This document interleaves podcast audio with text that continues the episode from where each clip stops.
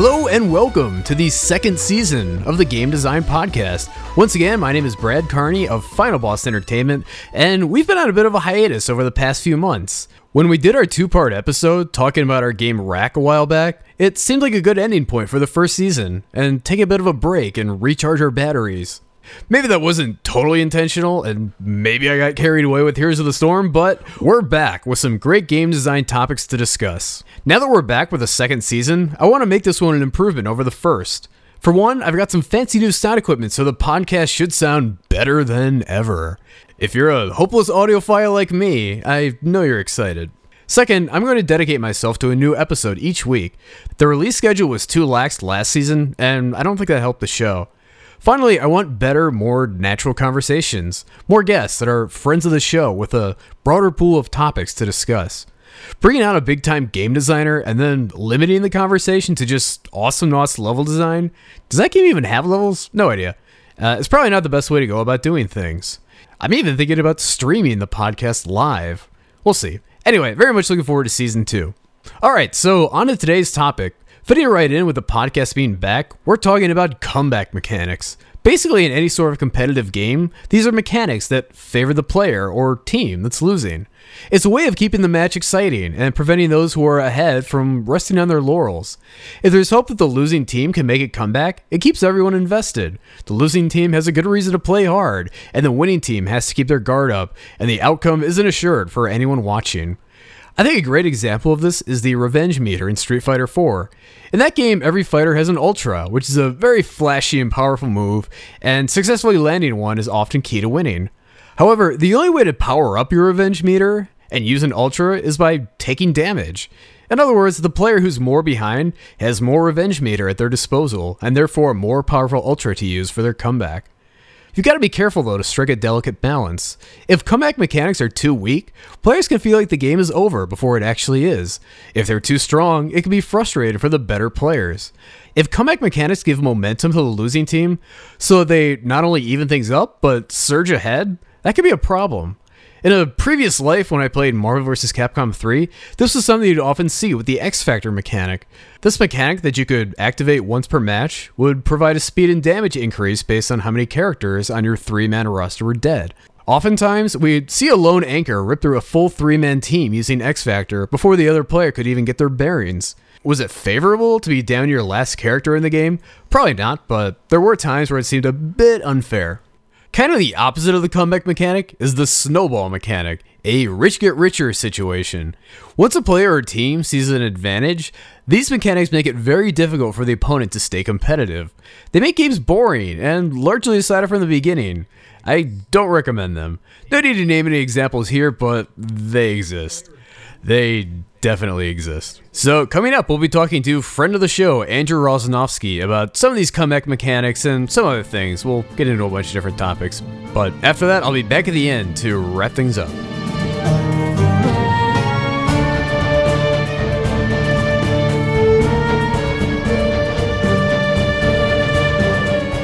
So why don't we start off by talking about basically the main reason this podcast has not been around for a while, the fact that you got me into a little game called Heroes of the Storm. Uh, yes. We talked about it a little bit, I think, on one of the last episodes where I hadn't played it yet, but you were you were telling me about it. W- why don't we explain to the people at home a little bit more about this game and why maybe it's so addictive and why why why it's made it difficult for me to get some work done and just kind of what makes the game so great and fun and what it is and all that stuff. Sure, yeah, that works. Uh, basically, what it is is uh, they uh, Blizzard markets it, if you look on the their website, as a hero brawler, but that's just a fancy Blizzard term for calling it a MOBA. It's is, a MOBA, yeah. I've never heard anyone refer to it exactly. as a yeah, hero brawler. Yeah, no, it, yeah, only the Lost Vikings in the game refer to it as that. But, yeah, uh, and like yeah. they, they, they're official Blizzard employees, so they, they have to refer to it that exactly, way. Exactly, yeah.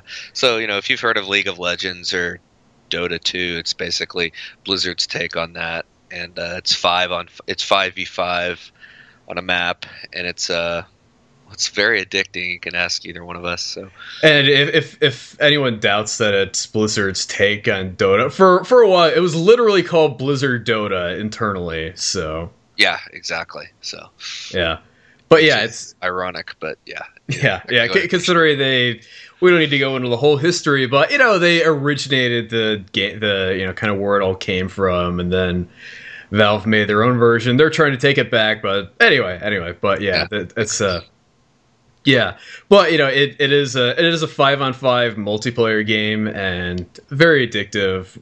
Probably gonna have to do an uh, an episode on gamification, and huh. at some point, probably probably a whole lot to get into there. But you know, they they do use all these techniques to basically get you to play, uh, even though maybe you don't necessarily want to. You know, it's like first, just just as like a, a, a small first, it's like if you're about to level up, uh, you know, I, I know that's something they've they've researched and are well aware of. But you know, people are more likely to play, so they can grind up to reaching that next level, reaching that next milestone, and you know, they no doubt. they feel they feel compelled to, and you know, they're playing for reasons other than, hey, it's fun. So yeah, oh, definitely, yeah, they've they've made it quite the addictive game, and Blizzard has a you know history of doing that, so they're pretty yeah. Good. I, I I think anyone who's uh, familiar with World of Warcraft and knows all the people who have basically just gone into that black hole, never to return alive. Uh, Hopefully alive, but you, you know, um, no j just get sucked into that world, and uh, you know, had it be fairly impactful on their lives. Um, you know, I, I, I think we probably all know people who've gotten addicted to WoW, and that's the end of their social life. Or everybody knows you know. somebody who is into WoW at one point. So yeah, yeah, no but doubt. so yeah, so I mean, basically, you got me into this game for a while, and you know, I kind of like I like kind of like I said in the intro, you know, it the, the last episode we did, it did kind of seem like a good point to kind of call that the season finale and take a little break, but maybe didn't intend for it to be this long of a break, so yeah, you know, but uh, you know, enough is enough, and uh, time to time to get back in the wagon. It's time to start uh, giving people content that uh, season two. Exactly, exactly. Uh, but so one of the things that is uh, that is in this game, and you know, kind of kind of the main thing I wanted to talk to you today uh, about is comeback mechanics. Uh, you know, it, basically these are mechanics that keep the game interesting. Uh, just just when you think uh, you know you know you have the outcome all figured out, suddenly whoever's losing, they manage to make a comeback, and uh, you know, sometimes there's little mechanics that help out with that, and. Uh, I, I know Heroes of the Storm certainly has its fair share of those. Oh, yeah, it really does. You know, it, it's it's a little bit less um, obvious, I think, than other games and other genres, which we can discuss. But yeah, yeah, yeah. Oh, it's sure. definitely present, yeah. Uh, you know, um, comeback mechanics, you know, ever since people became aware of them and stuff, you know, they're very, they're very uh, divisive. So, you know, basically the, the better... slash, you know, more top gamer you are at the particular game, the more you probably hate them. Yeah, then, right. Uh, but, you know, for the viewers at home, especially for esports and stuff like that, it's a good way of, you know, keeping casual people's interest. But that's that's an important point to go back to, and that's something I've, I've noticed as well. Uh, usually, like, the better players, the top players, are really not fans of these mechanics, because usually they're the ones who are ahead, they have a lead. They don't want to give the other player a chance to come back and exactly, be back yeah. into it. They, they, they want to, once they're ahead, they want to stay ahead and yep. get even more ahead. They, they, they want the game to snowball, which is something we'll talk about a little later on. Exactly, yeah, no, no question. And, you know, having, you know, you and I have been on, you know, been in competitive gaming for a while, I see both sides of it. So, mm-hmm. but, yeah. uh, yeah, I mean, you know, for the viewer and everything, you know, for the casual stuff, it, it's, it makes things way more interesting. So, oh, I, I, I understand absolutely. that. Yeah, there's no doubt. Yeah, I mean, uh, it's. I mean, just think about like anytime you're watching like a, a sporting event or any kind of game. If someone were to get off to an early lead and that lead would be compounded, they would it, that would more than likely lead to them getting more ahead. I, I mean, what's the point in continuing to watch? I mean, the outcome's decided. It's no longer exciting. Uh, it might only be exciting in that in that very beginning part where uh, yeah, you know, or or things are a little still up in the air. But you know, once that ball gets rolling, if if there's no way to stop that, it kind right. of loses interest in things. It, it really doesn't kind of ceases being interesting at that point. Yeah, it does. I mean, you know, I mean it. It doesn't matter, you know, regardless of, you know, be, put, trying to pull in the casual audience is nothing new to esports or mm. anything else. You know, it's been around since the dawn of time. So, yeah. you know, if people don't think there's much of a actual competition, people are not going to be very interested in it. You know, yeah, just, just kind of like, oh well, yeah, that's going to go that way. You know, if there's no chance of an upset, or the chances of an upset are extremely low, then you know people aren't going to pay attention, and it's not going to last very long. So, um, you know, you kind of. And on the flip side of that, you know, we kind of discussed a few minutes ago about, you know, when you're in the competitive mindset, you're in the middle of this competitive stuff. And, you know, when you're in the lead, you don't really care for these comeback mechanics. But on the flip side, when you're when you're losing, you know, you love comeback mechanics because it can help you, you know, turn the tide and stuff. So it makes it, excuse me, it makes it interesting, too, from that competitive uh, side, because you always know, hey, you know, I can. Yeah, I'm losing right now, but if I can, you know, angle this combo, if it's a fighting game or something like that, that if you get in a situation where the comeback mechanic can help you, it can really, you know, sway the outcome of a match. And, you know, it's very good if you're trying to, you know, go in a tournament or something. It's like, well, you know, thank goodness that's available. Yeah, so, yeah, it, it, it gives you something to, a reason to uh, keep your head up. It gives you a yeah. reason to be hopeful and...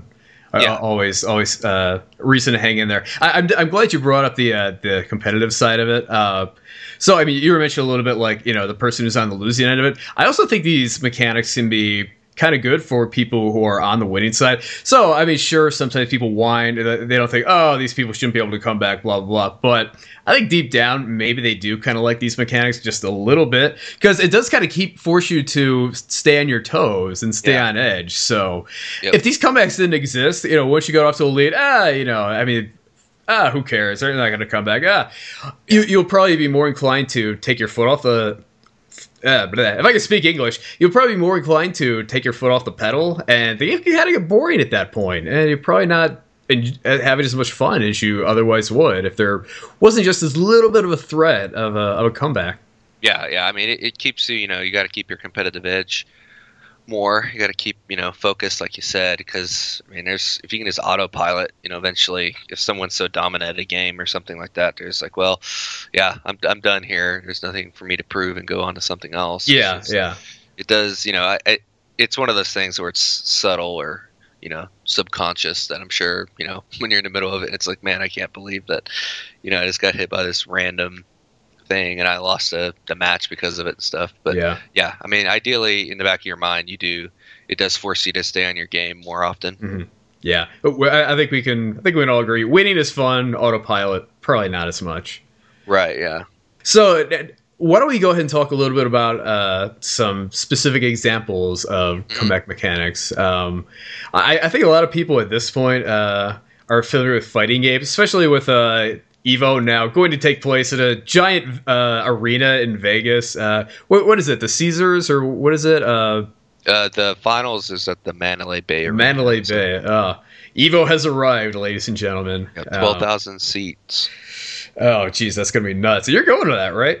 Uh, yeah, I'm planning on, so it should be pretty good. Okay. I, I, I haven't officially decided no yet, but... I don't know. It's. I mean, after last time, we don't need to go into what happened to me last time I You're went. Over there. Yeah.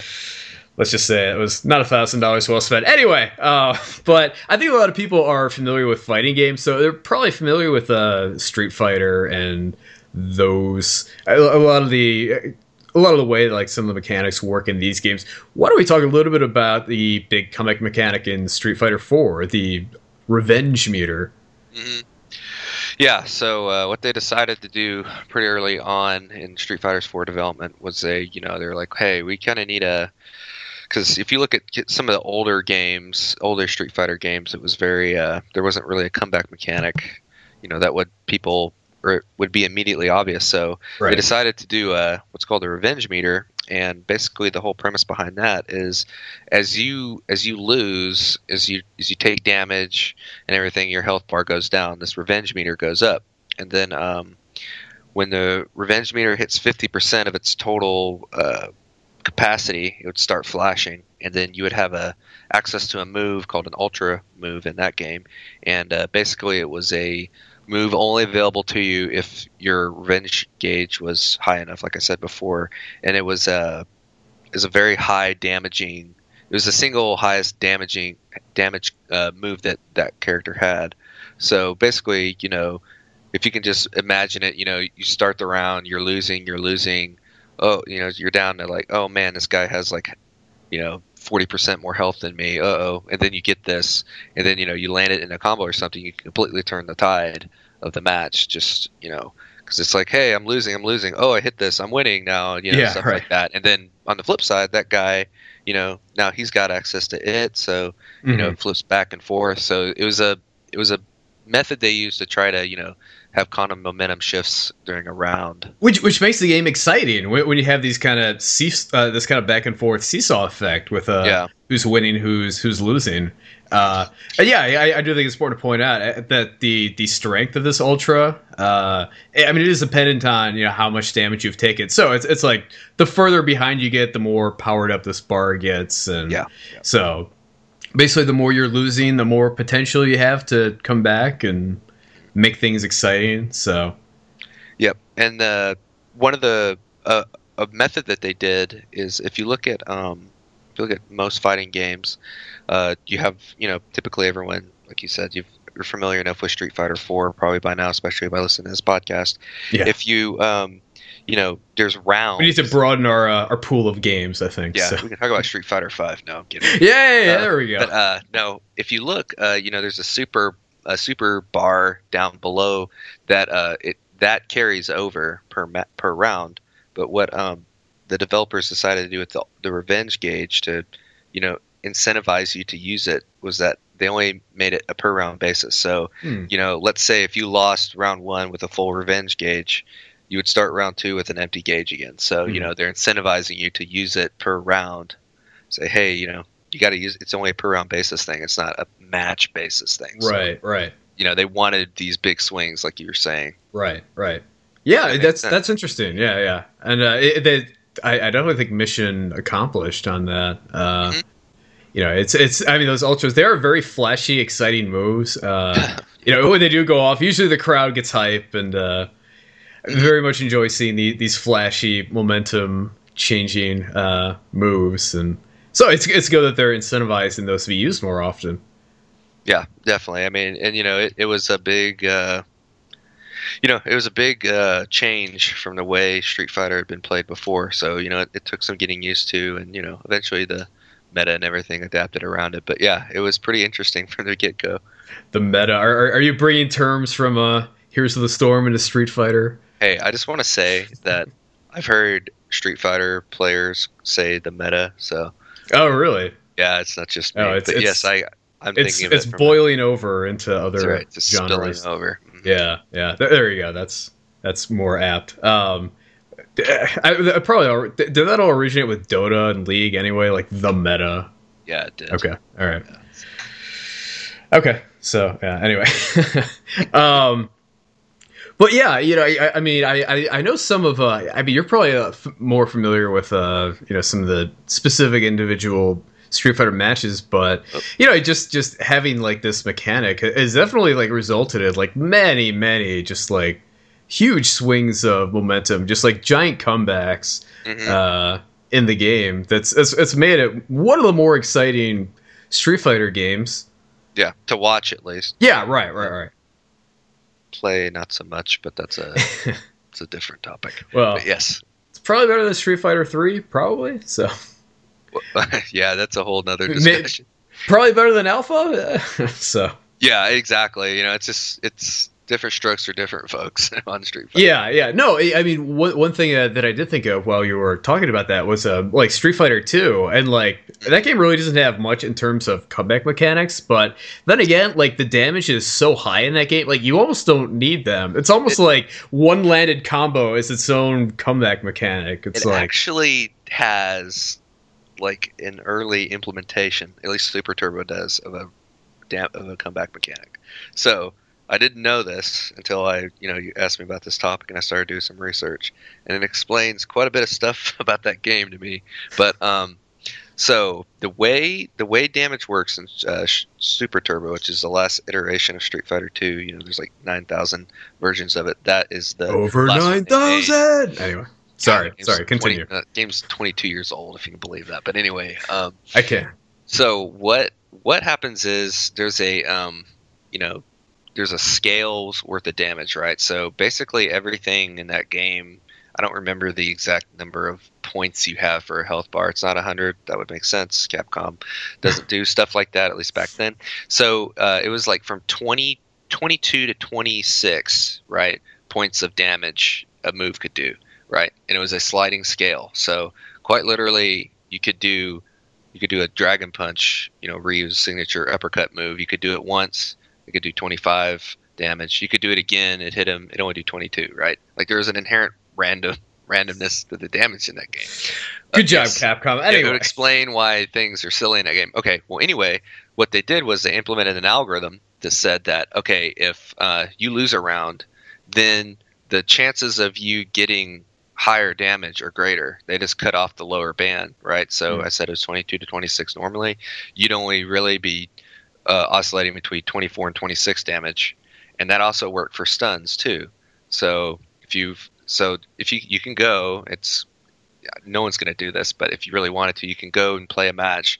You you win a round, and then the loser of round one will be able to stun and do more damage to the winner of round one and round two. It doesn't like it, it doesn't make any sense, but that's what they decided to do. So it's like okay, so like so what that does is that actually opens up like touch of death combos, which are if which are basically like you hit the opponent once and you can do a one hundred percent combo. They can't do anything about it. So mm-hmm. it actually there's actually a touch of death combos in Super Turbo that you can only do if you lost the first round, and it only works like sixty percent of the time because you don't know. It's like everything has to scale, right? It's just like and you also wow. have to be standing on your head, and the moon like, has to be full. And it's like what a great game. So yeah, it, it's uh, oh, there's yeah, plenty yeah, of yeah. randomness in that game. But yeah, but okay. So there's that in Super Turbo, and also too, um, Super Turbo is the first Street Fighter game that had the super moves that everyone knows now. And if you look back, the playing the fighting game community saw the super moves actually as a as a comeback mechanic and hated it. So it's funny now that like super moves are so pervasive mm-hmm. in fighting games, and then the original implementation into Street Fighter, everyone was just like, "Oh my God, these are so scrubby," which is you know bad. And it's just like, oh, this is, you know, it, so I just find it funny, you know, that it was frowned upon then, and now everyone just, it, it's not even a thing. It's just so pervasive now. So, yeah. And I, I think probably part of that is people like them. They're flashy. So, yeah. And I they're, think they're, you know, they're going to be more forgiving of these flashy, exciting, cool things. We've probably, you know, people probably died hearing the Street Fighter two discussion, but uh, it's a great game. At least everyone's probably played it before, so at some point. So yeah, it's reference. Yeah, I, I think especially people in the, the fighting game community. Although I don't know how how available is it still. I don't. S T is pretty available. Okay. Yeah, I, I guess there's a remix that's on. Uh, yeah, three sixty, P S three, and stuff. Yeah, or, or is it available on P S four and the the X-Bone? No. Yeah, I don't know if anything's available on the X-Bone. Yeah, besides Killer Instinct. So, well, that's a big win. But soon to be coming to Windows ten. So, is it really? It's a free plug for Iron Galaxy, I think. yeah. Anyway, yes. I, isn't Iron Galaxy the uh, the Skullgirls people? That is uh, not them. It's something else. Okay, whatever. We're we're we've swirled quite a bit. Yeah, were we? Yeah, all the nine fighting game people are probably dead by now. I know they, they they all they all tuned out long ago. It's fine. It's uh, but let's here we'll we'll we'll make it all good. We'll we'll bring we'll, we'll bring it back right now. Yes, let's yes. let's talk about some some non fighting games. Ultimate Marvel versus. Capcom three. So exactly. Anyway, it's, this is another fighting game, but we'll, we'll get to some non fighting games uh, shortly. But um, mm-hmm. no, it's I mean like to me this is like the. This is like the most overt uh, example of like a comeback mechanic. So uh-huh. like like th this game, it's a three on three fighting game. So it's like you kill one character, the second one comes in. Kill the second, the third comes in. If you kill off the third, then you win. Congratulations, K O. Uh, but this this has a basically like a power up you can activate at any time, uh, and like the strength of it depends on. Um, How many how many uh, fighters are dead on your team? So ba basically, like the more you're behind, the more powerful this becomes. And so you know it, when it's looking like the the match is snowballing against you, you pop that, and uh, at, at an opportune time, and you know, can make an absolutely giant comeback. Yeah, um, this is you know, th this is like the the the team who de who developed uh, Marvel versus. Capcom three is a separate team that did uh, Street Fighter four, and it's like the team that did Marvel three looked at that and it's like, you know, the that the revenge that revenge gauge stuff looks pretty cool. Now let's take it up, you know, three orders of magnitude, and then you get what's called X-Factor, is what Brad's talking about. It is, it's extremely open ended. It's, and it is magnitudes more powerful than it is. Revenge meter. It is disgustingly like, when we get to the point where we're starting to talk about how maybe it's bad if these comic comic mechanics are too overpowered. This will definitely yeah. be. I, yeah. I agree. I it's example number one.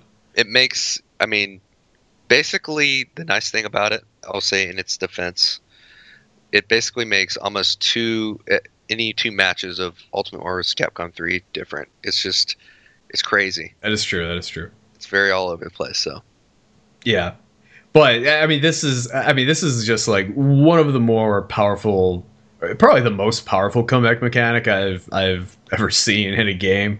Uh, I, I mean, it's it's not uncommon for. Okay, let's put it this way. Like when this happens, like people like barely blink an eye. You, you will have matches where where you kill off the first character, you kill off the second character. Almost kill off the third character without taking any damage. Like the match is like basically over at that point. No, the other person pops X-Factor, rips through the first character, rips through the second character, rips through the third character. Like before, like you even know what happened. It's just the, like I had this in the bag. How did this happen? What? The, before the, you can compose yourself, before anything, like the match is already over. Like it leads to like that much, like such a high degree of momentum that it's it's just it's insane. The best way I can describe it is basically, you know, take what Brad said. And I can sum it. I can summarize it into this. It's probably still in the game is pretty much dead competitively, but uh, it's still to this day a very powerful tactic to construct a team to have your last character be amazing at X Factor and have that be a viable topic. It's like, okay, no matter, you know, the whatever the first two characters do is right, just gravy. Right. That guy will clean all, you know, just make a three character comeback, no problem. So yeah, yeah, you're you're relying solely on the fact that your first two characters may not do anything, and you'll probably still win the game. Right. So it's it's, you know, it, it happens. There's a lot of people who have a problem with it. I might add. Yeah, it, it happens regularly in the game, and yeah. it's just it, it's to you know a casual observer like, wow, that's really impressive, but you know after playing it for a while, it's just like. It happens. yeah, yeah. To us, it's just like, yep. Especially if you're just on the receiving end of it. It's just... Marvel three, you know? Just, yep, that's Marvel. That's Marvel happening, so... Yeah, exactly. yeah. But, yeah, so... These, these comeback mechanics, I, I mean... Uh, okay, I, I mean, going back to X-Factor... If if they, if they feel like too powerful, like to the point where like it almost incentivizes you to be behind... Yes. Like then, I, I think that's when you know, like you, you've gone too far. These these mechanics are too powerful, and I think you can definitely make a case for that with X Factor, maybe. Uh, yeah, I, I agree. I think it's. I mean, I, mean, I think if there's one mechanic where comeback mechanic where you're like, is this you know, it's just like right on that that edge. It's like this is maybe a little bit too good. Yeah. It's yeah. just yeah, and. You know, it's like the old Star Wars line, like, strike me down and I will become more powerful yeah. than you could possibly imagine. Right. I mean, it, it it adds a lot of intrigue to the game. Oh, definitely. I mean, don't get me wrong, but, yeah, there's, you know, there there's times where, yeah, I mean, if a comeback mechanic's too strong, then, you know, basically just what you said, it's like, well, you know, It, there's not there, there's you're incentivizing less doing well and just getting hit early, mm-hmm. you know, losing. Right, so, right. Okay. Wow. Yeah. You know, got access to my nuke. I won. Yeah. Yeah. Like, yeah. Why it's, am I even playing this game? Right. It's it's de-emphasizing the importance of the early game. So. Yeah. It is. There, there you go. There, there's there's some more MOBA terminology for you, but anyway. Um. Or StarCraft. But yeah. Yeah. Yeah. I digress. Yeah. Yeah. But yeah, it's so. I mean, it's it's something where it's like you, you definitely have to be careful that the mechanic isn't too powerful. But but at the same time, it's you know if it's too weak, then yeah, there's not much of a point, right? Yeah, yeah. It then you know matches feel hopeless, and the mechanic doesn't even feel like it's there, and yeah. yeah, it's it's it's rough. Um, it is, yeah. I mean, you could kind of go back to the, you know, loosely, you can kind of go back to the Super Turbo thing I was telling about. It's just like, oh, well, great, right, I have yeah. access to this more damage and more stun opportunity, but I have zero control of when it happens, and uh, you know, like, it's just so random. It doesn't help, right? You can't count on it. Where the right. X-Factor is on the complete opposite end of the spectrum. You can right. control it anytime you want and access it, even if you're winning, which is, I think, to me, that's the thing about X-Factor, right? It's like, with the revenge stuff in uh, Street Fighter four, you could theoretically gain it while you're winning, but it's very difficult. Right. And that is with a specific mechanic, and it, it would be difficult. In Street Fighter, you know, Super Turbo example I used, you had to be losing. Mm-hmm. But with, with X-Factor, you could be winning and then say, I want to win more, and do it, right? Mm-hmm. it, it's Finish it's him! Yeah, it's just like, you know, golly, all I can think about is Heroes of the Storm terms, you know, the win more. It's just like, yep, I want to right. win more now, right? So yeah, it, it's, uh, yeah, X-Factor... I think it's fair to, fair to say it broke a lot of hearts. There's yeah. a lot of people who are very bitter about that to this day. Yeah, yeah. Um, but here, here's why I will defend X-Factor, because, I mean, there, there are a couple more points that I, I do want to make uh, about this mechanic. Um, okay, the, the Street Fighter one I don't like so much, because, uh, especially the Street Fighter two one, where it's like, oh, after you've lost a round, you're just automatically stronger. That that seems a little hokey to me. It doesn't seem like it's uh, like rewarding. It's just kind of like, okay, you're losing, let's just auto automatically make you better. Whereas like a, a revenge mechanic, you still have to control like when you want to bust that out, when you want to use it. With X-Factor, you still have to, you know, choose a good time to activate it, uh, you know, and, and, and make your move. So yeah, it's not one of those things where it's like, oh, well, you know, you're losing, so let's just let's just you know f uh, fudge some numbers here a little bit. Let's just let's just automatically, you know, wave magic wand and yeah, you know, automatically give you more power for the next round. That, that kind of seems like cheating to me. Yeah, well, I mean, I think you, I, I think you, I think you hit the nail on the head too, because that's the only game Capcom ever did that. Then they're like, yeah, this is dumb, and they never did it in any other game after that. So, good job, Capcom. Good job. You know, they're like, uh, this doesn't. A, a really non-sarcastic good job, Capcom. That's, you know, they're like, hey, great. Let's add custom combos. Anyway, that's a whole separate discussion. uh, but yeah, I mean, yeah, there comes a point where it's just like artificially just silly, right? Right, right. Like, oh, well, yeah, you know, sorry you lost. You're fifty times more powerful than the other guy. It's just mm. like. Okay, cool. Yeah, yeah. Why not?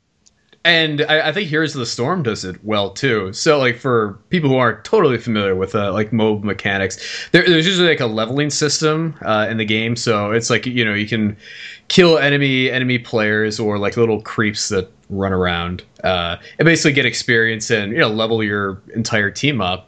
Uh, which which gives you like uh, more talents and more stats. So it's like you have more health, your characters do more damage, and potentially have more abilities if you reach certain key levels. Um, so it's so okay. So I mean, ba basically, uh, so and you when you okay, so you get experience when you kill heroes in this game. You get m more experience, actually far more experience, if you kill heroes when you are down levels. So if, if they're more powerful and everything than you. And like, to me, that's that's actually a great thing. Like, it's not really like a comeback mechanic, but you're being rewarded more for doing something that's actually more difficult. You know, if, yeah. if you're killing someone who is a higher level than you, that's far more challenging than killing someone when they're an even level with you, or even when they're a lower level than you. So it makes sense that the reward would be higher. Mm-hmm. And it just so happens to get you back into the game too, and make the game more more interesting and uh, exciting. Yeah, um, there's a lot of individual mechanics in Heroes of the Storm that, you know, kind of... Um, You know, the, the most obvious example is what Brad just said, right? The, you know, hey, you actually gain more experience if you kill a hero, then you're down more than, uh, you know, if you're up ahead or same level, right? And that's nice. And, you know, I remember, remember when I real, I remember when I read that, I was like, wow, is that true? And I was like, oh my god, yeah, it's amazing. But uh, no, something we should else, stop dying when we're yeah, ahead. We should exactly. We should be careful. But, um, you know, something that uh, is built into the game, and it's not really. You know, I, I'm not going to use a. I'm not going to say it's a comeback mechanic, but it's a. Uh, it's a momentum mechanic. Let's say, uh, I'm sure you'll agree with this, but uh, basically, like, you know, like Brad said, you know, you level up during the game. You start at level one, right? And then, uh, you know, you have, you can die, right? And you always respawn. But if you die early, you respawn quicker. So the later, the, the higher the levels go, the longer the respawn timer takes. So you can conceivably, you know, have a, what's called a team wipe, right? Which is, you have a team of five, all five of your guys die, right? Well, um, you know, the later, and it makes sense, the later you go on a game, the longer the respawn timer is, so the more important it is not to die. And, um, you know, if you're down, you know, you, if you're down a level or two and you manage to pick off two or three of their guys and their respawn timers are a minute, you can go and win the game really easy because mm-hmm. they can't, you know, it's a five on two situation, right? Two guys, a level up on five. It's, it's not a big enough level advantage. Right. Mm-hmm. So the, the respawn timer is like a, you know, it's more like a momentum, right? Like it, it evens out because right.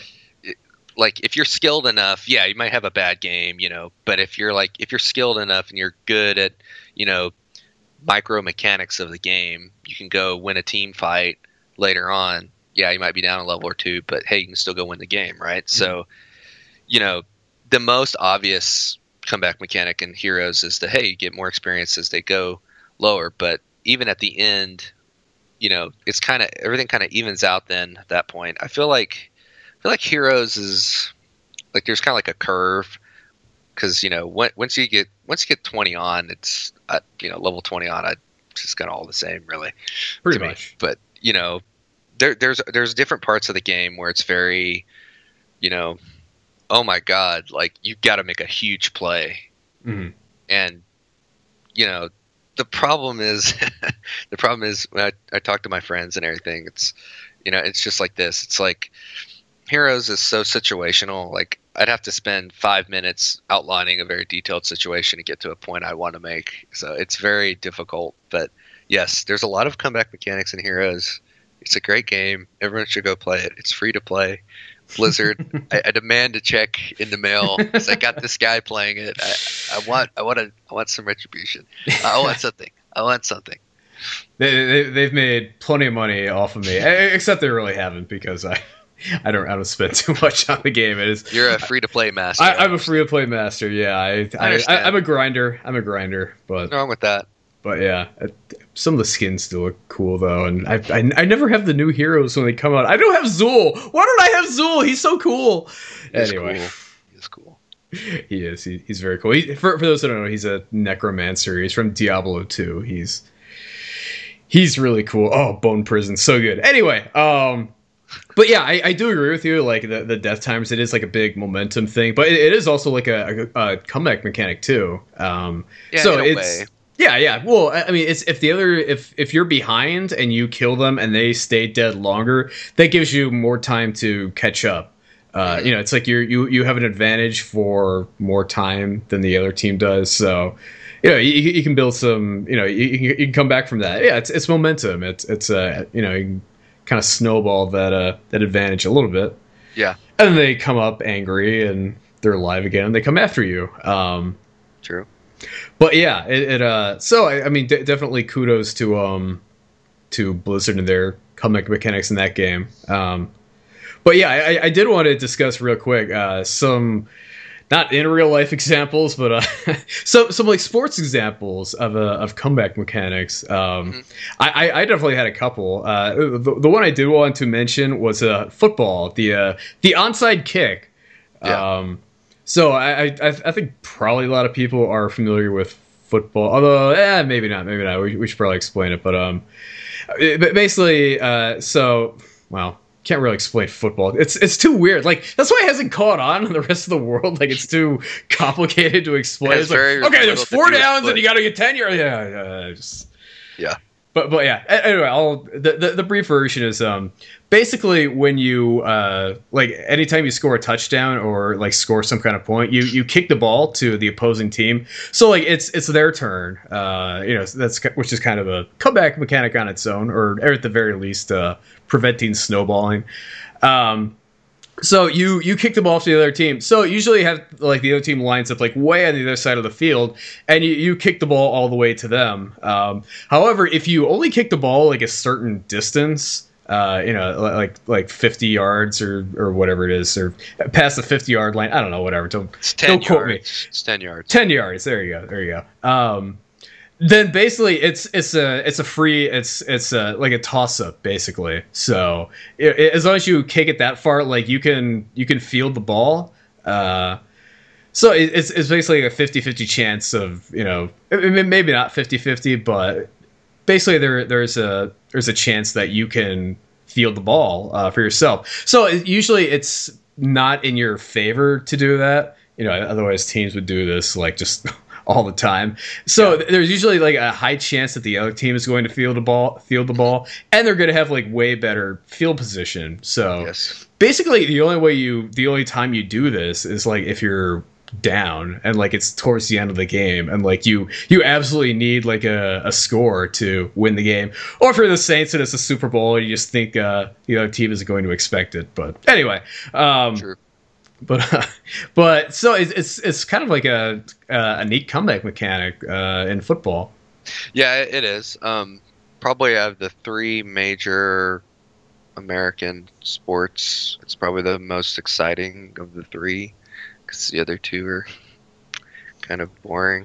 Yeah, I, I, I was I was going to mention the basketball one and how. Yeah, yeah. Oh boy, yeah. Oof, but oof. Yes, um, you know, another thing too is uh, you know. Um, For anyone who's not familiar with football, you know, you might want to read into it and stuff. You know, you'll hear one of the biggest cliches in football is, you know, field position's everything, win the field position battle.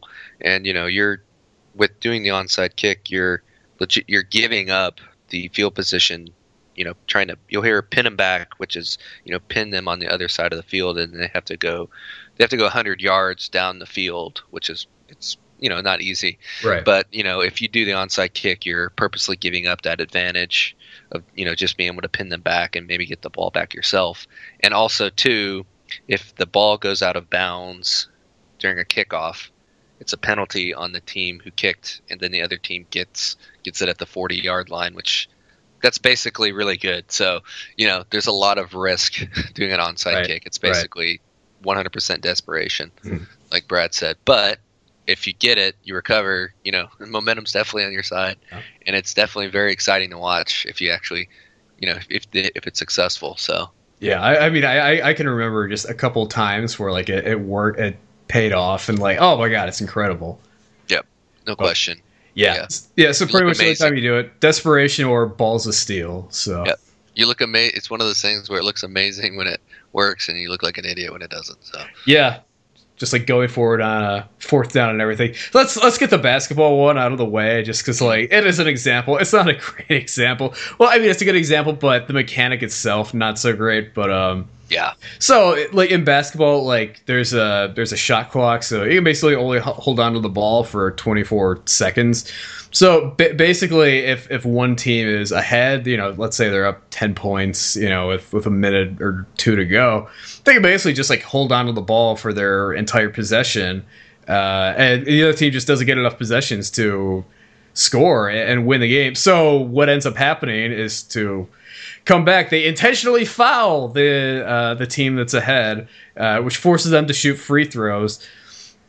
You know, and hopefully they only make one or two, uh, you know, miss both of them or only make one.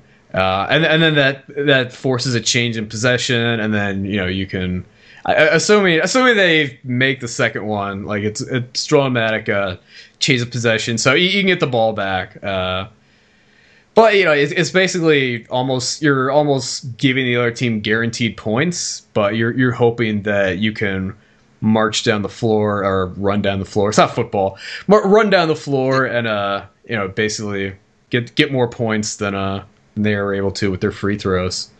Yes, um, this is a this is what I would call a comeback mechanic that's taking advantage of the rules. Um, it's yeah, right. Not right. very interesting, but you know, I, I you know, it, it's one of those things, and I, I've heard a. I've heard coaches talk about it, and I, I agree with because I've been in, you know, competitive situations. You know, it's uh, it's one of those things where it's like they may not like doing it personally and everything, and it may look very horrible stylistically to the casual observer. But when your job is to win games and this is allowed to you by the rules, then you're going to do it, right? Right. And, uh, you know, Brad and I, God knows Brad and I have plenty of examples of in our competitive days. It's like, you know, I should not attack here for thirty seconds and just not even be close to the opponent and win because of it. Yeah. And, uh, yeah. Hey, you know what? Whatever. Hey, I mean, that's how uh, fighting game legend Justin Wong, and that's how he uh, made his right. mark. What is first Evo? By just running away with Storm, just yep. attacking the sky and not being anywhere near the action, just running out the clock for minutes on end. And just, oh, it's terrible. Yep. It's horrible. But, you know, I mean, hey, it's what he should have done. It won for him. And, I mean, if right. Capcom made a game that, that rewarded that kind of behavior, I mean, that's... Uh, That's that's what you're gonna get. You know, it, it's a, it's a classic case of don't hate the player, hate the game. And you know, it, the um the thing about this, what Brad is describing, the free throws, you know, forcing free throws, is you know the N B A, the governing association of pro basketball, has said, hey, uh, yeah, we need to probably fix this because this is not what we want our game to be. So, yeah, you know, we'll we'll see. Uh, but right now, you know, it's legal and it's definitely a viable comeback. You know, method in, in basketball. Mm-hmm.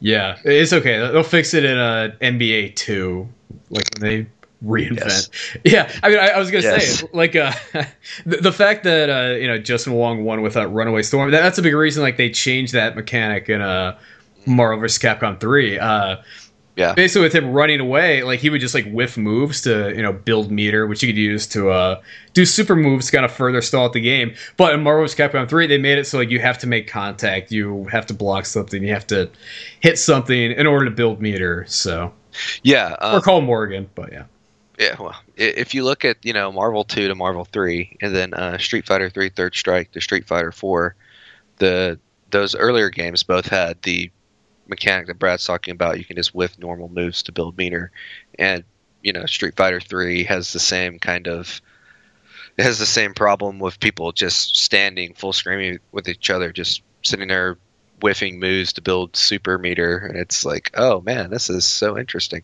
you know. And it's it, you know to the casual observer, anybody, even you know me, who I know a fair amount about Street Fighter three, I'm just like, yeah, this is kind of boring. Yeah, so, yeah. Unfortunately. Yeah, and I think it's the same situation in, in basketball. You know, it's like even people who are very familiar with the game, you know, know all the yeah. all the ins and outs of it, do not care for uh, watching a free throw contest. That not many people do. Yeah, so. yeah, yeah. So that's uh, yeah. You know, I, I think uh, what was the third one you were going to mention? You said like three major sports. What was, was oh, the, the softest one is baseball. Yeah, the so the softest comeback mechanic is baseball, and it's just an intentional walk, and it's very oh. it's very soft, right? It's, yeah, yeah. I mean, it's very it's very hard to say. And then you know, I guess I guess even a softer one. I don't know. It's probably about the same level of comeback mechanic. It's pretty weak, but um, if you're the home team in baseball, you get if it's the bottom of the ninth on, you win if you score a run. Uh, and yeah, the away team doesn't have a chance. But mm. they're very. I think out of all of them, it's pretty. You know, there's not a lot of comeback mechanics in baseball. Yeah. Comeback mechanic in baseball is home run or a good bullpen, depending on if you're winning or losing. So yeah, or the crowd. You know, the, getting you into it. Yeah, it's it's a silly game. Uh, I you know just off the top of my head, uh, I, I do think hockey has pretty good comeback mechanics. So yeah, I mean that, that's like a five on five game. Yeah, and so usually they play like four people out, uh, Power you know, out and stuff. about, and then you have a goalie. But you know towards the end of a game, like if someone's losing, like they'll just pull the goalie and put a, yeah. put a a fifth attacker uh, so awesome. on the ice. So yeah, yeah, you know just like it's. I mean just like. Like playoff hockey when it's like they got the they got the camera, the goalie, like, are they gonna pull him? Are they gonna pull? You know, it's just you're, you're waiting to see if he goes and if they're gonna put a fifth man on the ice, and like it's it's exciting, you know. It's just down. It is, yeah. Because like you're you're leaving like your net just like wide open, just like yeah. if anything goes wrong, Great. like and they they get past the uh, you know they get past you, like it, it's a free goal for them, which is huge in hockey. Yeah, it, it's not good. And uh, I don't even know if there's a comeback mechanic in soccer. So. Oh. Uh, bribe the officials? I don't. Anyway. Uh, sure. Yeah. I, I'm allowed to make that joke because FIFA is incredibly corrupt. But there you go. Anyway. Yeah. Anyway. Um. So why don't we uh, just just kind of put a little bow on this? Why don't why don't we talk about the opposite of comeback mechanics, which are snowball mechanics? Oh yeah, definitely. So you know, I mean, basically these are you know, which basically these are we're ahead now. Let's get more ahead, and let's get more ahead, and let's get even more ahead, and let's just stomp on any hope that the other the other team or player is going to make any kind of comeback. And I think we can agree these, for the most part, these are not not very very entertaining to watch for uh for the audience. Not really, or to be on the receiving end of. Yeah, yeah, I wouldn't think that would be fun either. But yeah, yeah. Oh, go ahead. Did you have one? No, I, I was gonna let you go. Oh, okay. Uh, the, the the one I was going to mention was uh Marvel versus. Capcom two. Uh, the The uh, the predecessor to Marvel versus. Capcom three, which I know it just blew everyone's mind. I, I know that's uh, a huge revelation, but basically I, this was also a three on three fighting game. Uh, you know, where you know you kill one character, kill two, kill three, and then that's that's the game. Uh, but this didn't have X-Factor, so basically once you would kill one of the characters, they they would that would result in you know just them. Not only having that life bar, you know, that, that character, but they would also lose the utility from having that extra character. Uh, so it's, I mean, basically you, you would have assists, uh, you know, you, normally you'd be able to call that character, it's an assist, and he'd be able to help out during the fight, even if he's not on the, not on the field or whatever, whatever we call it. Uh, but if you actually kill that character, then, you know, that, that's kind of the wheels coming off at that point. Yeah. I, I thought you were actually going to mention guard breaks. Oh, in.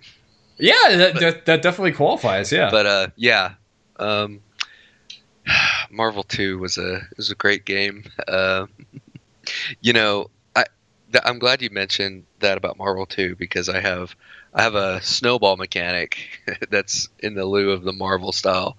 It's actually in a Street Fighter game called Street Fighter Alpha three, and um, there's a snowball mechanic quite literally that's called. Um, I'm sure people have heard of, and maybe not, but um, there's a concept in fighting games that's called an infinite combo. Oh, and yeah. Essentially, yeah. What happens is you're you're you're hitting this combo, and if the person doing the combo does it correctly, it, it never stops. Right? They can just mm. keep on doing it, you know, to infinity. Mm.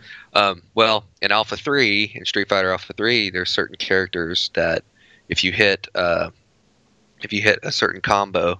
They can do what's called a crouch cancel infinite, which you don't need to know. It's getting you know way too technical. But basically, you can just do one move over and over and over, and it just you just timed out opponents, right? So um, that's quite literally the definition of a snowball mechanic because yeah, you've got right. one hit done. And what happens is there's a um, there's a mode in Street Fighter Alpha three that allows you to do custom combos, which a real quick.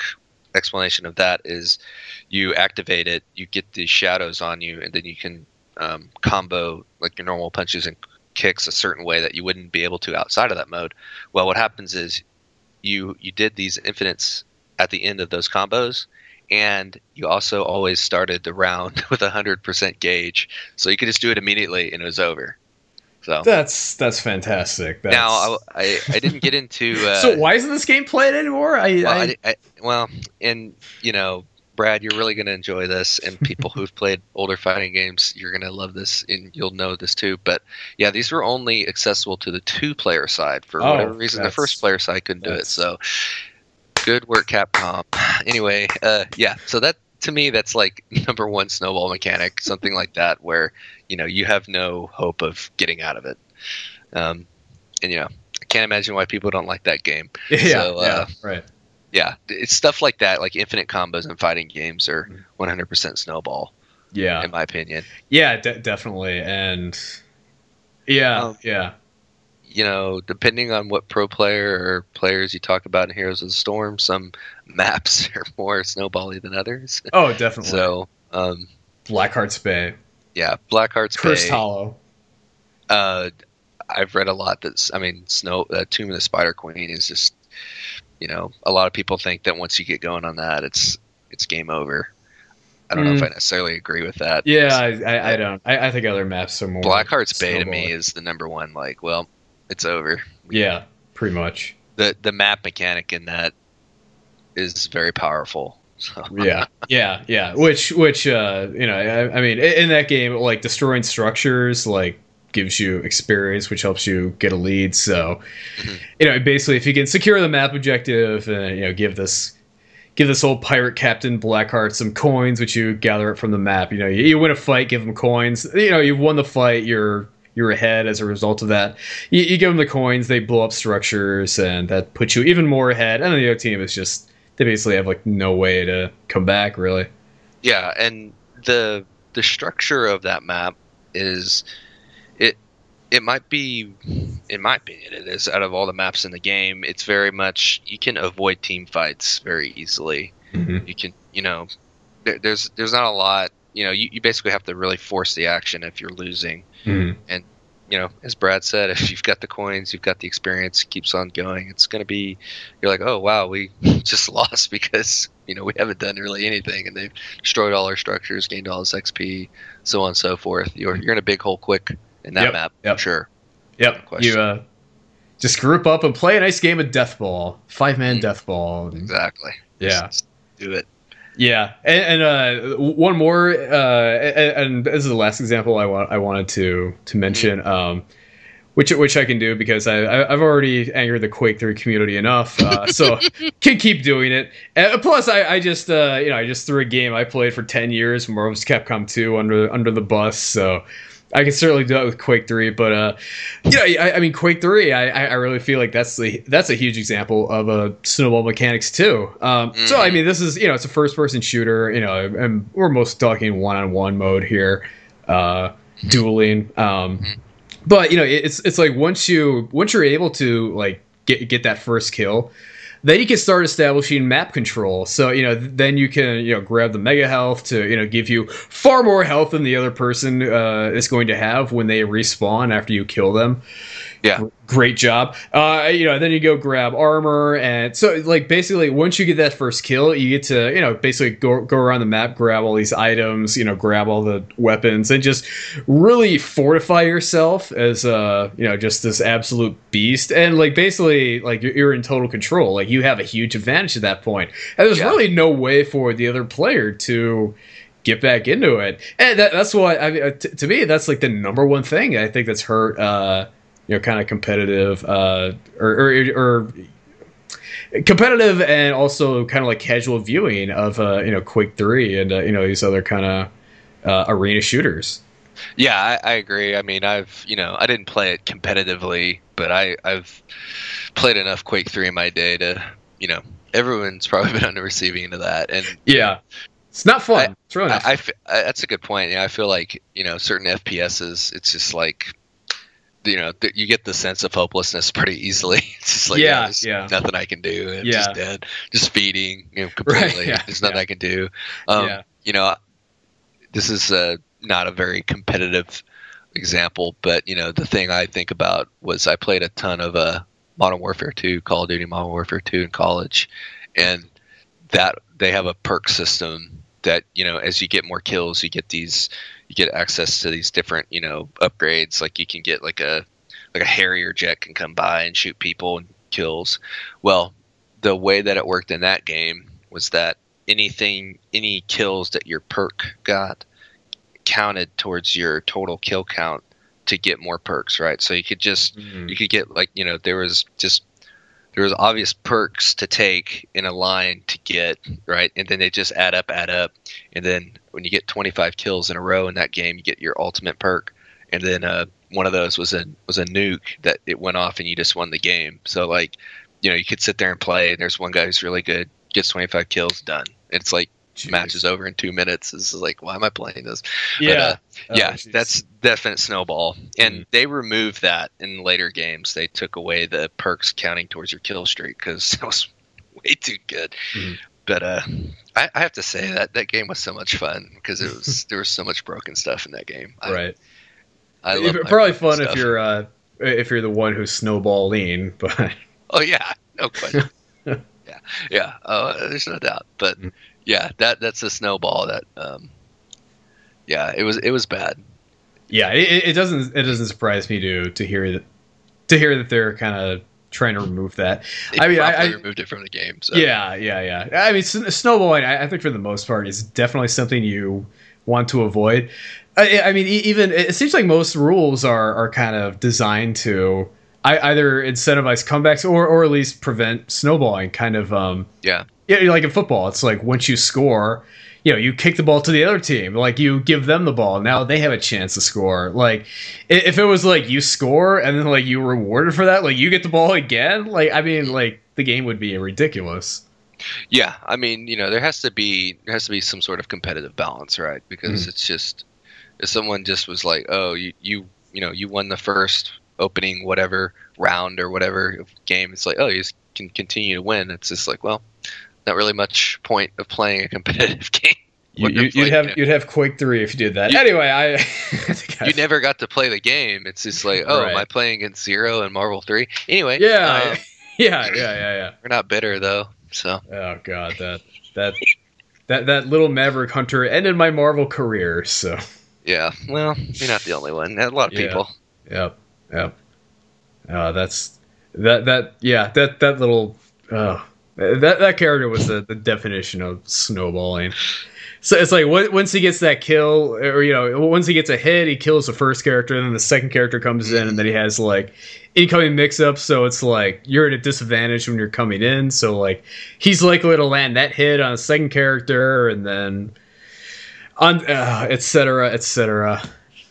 You know, I, I think uh. the kind of to kind of tie it all up, you know, you, you know, we talked about comeback mechanics earlier on, and you know, if they feel weak, then they just don't even feel like they should be there. But on the flip side, if they're too powerful, it's just like, wow, you know, what's the point of even having momentum established? yeah. Well, what's but, the point of winning if like you're yeah. so much more powerful coming you back? You know, the, like a comeback mechanic with, you know, some amount of snowball, mm-hmm. you know. It, it, snowballing is, I don't know.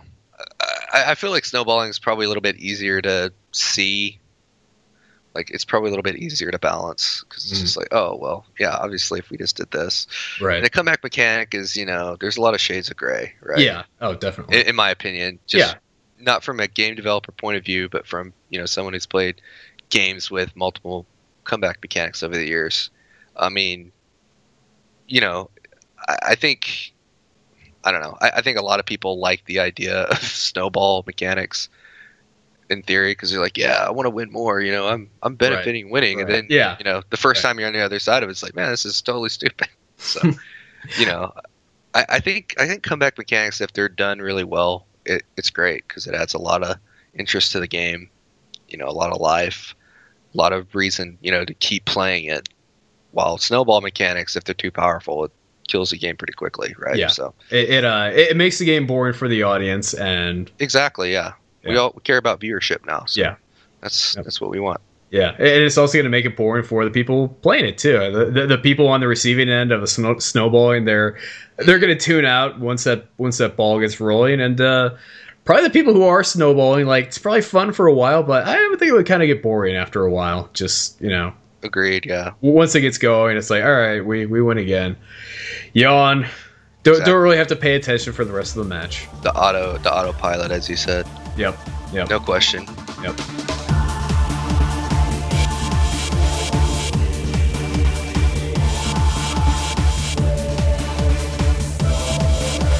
All right, so that was our discussion on comeback mechanics. A couple things to wrap up real quick. Iron Galaxy is indeed the developer of Killer Instinct. They're also the developers of Divekick. I was thinking they were the developers of Skullgirls, but it's actually Divekick, so. Gotta get my indie fighting game developer straight, so there you go. Before we go, we did mention that internally, Heroes of the Storm was referred to as a hero brawler by Blizzard, and I actually found the clip that we were referring to with the Lost Vikings referring to the game as a hero brawler, and it's pretty hilarious, so let's, let's play that right now. Seventeen years of nothing, and they bring us back for a MOBA. Ha, figures.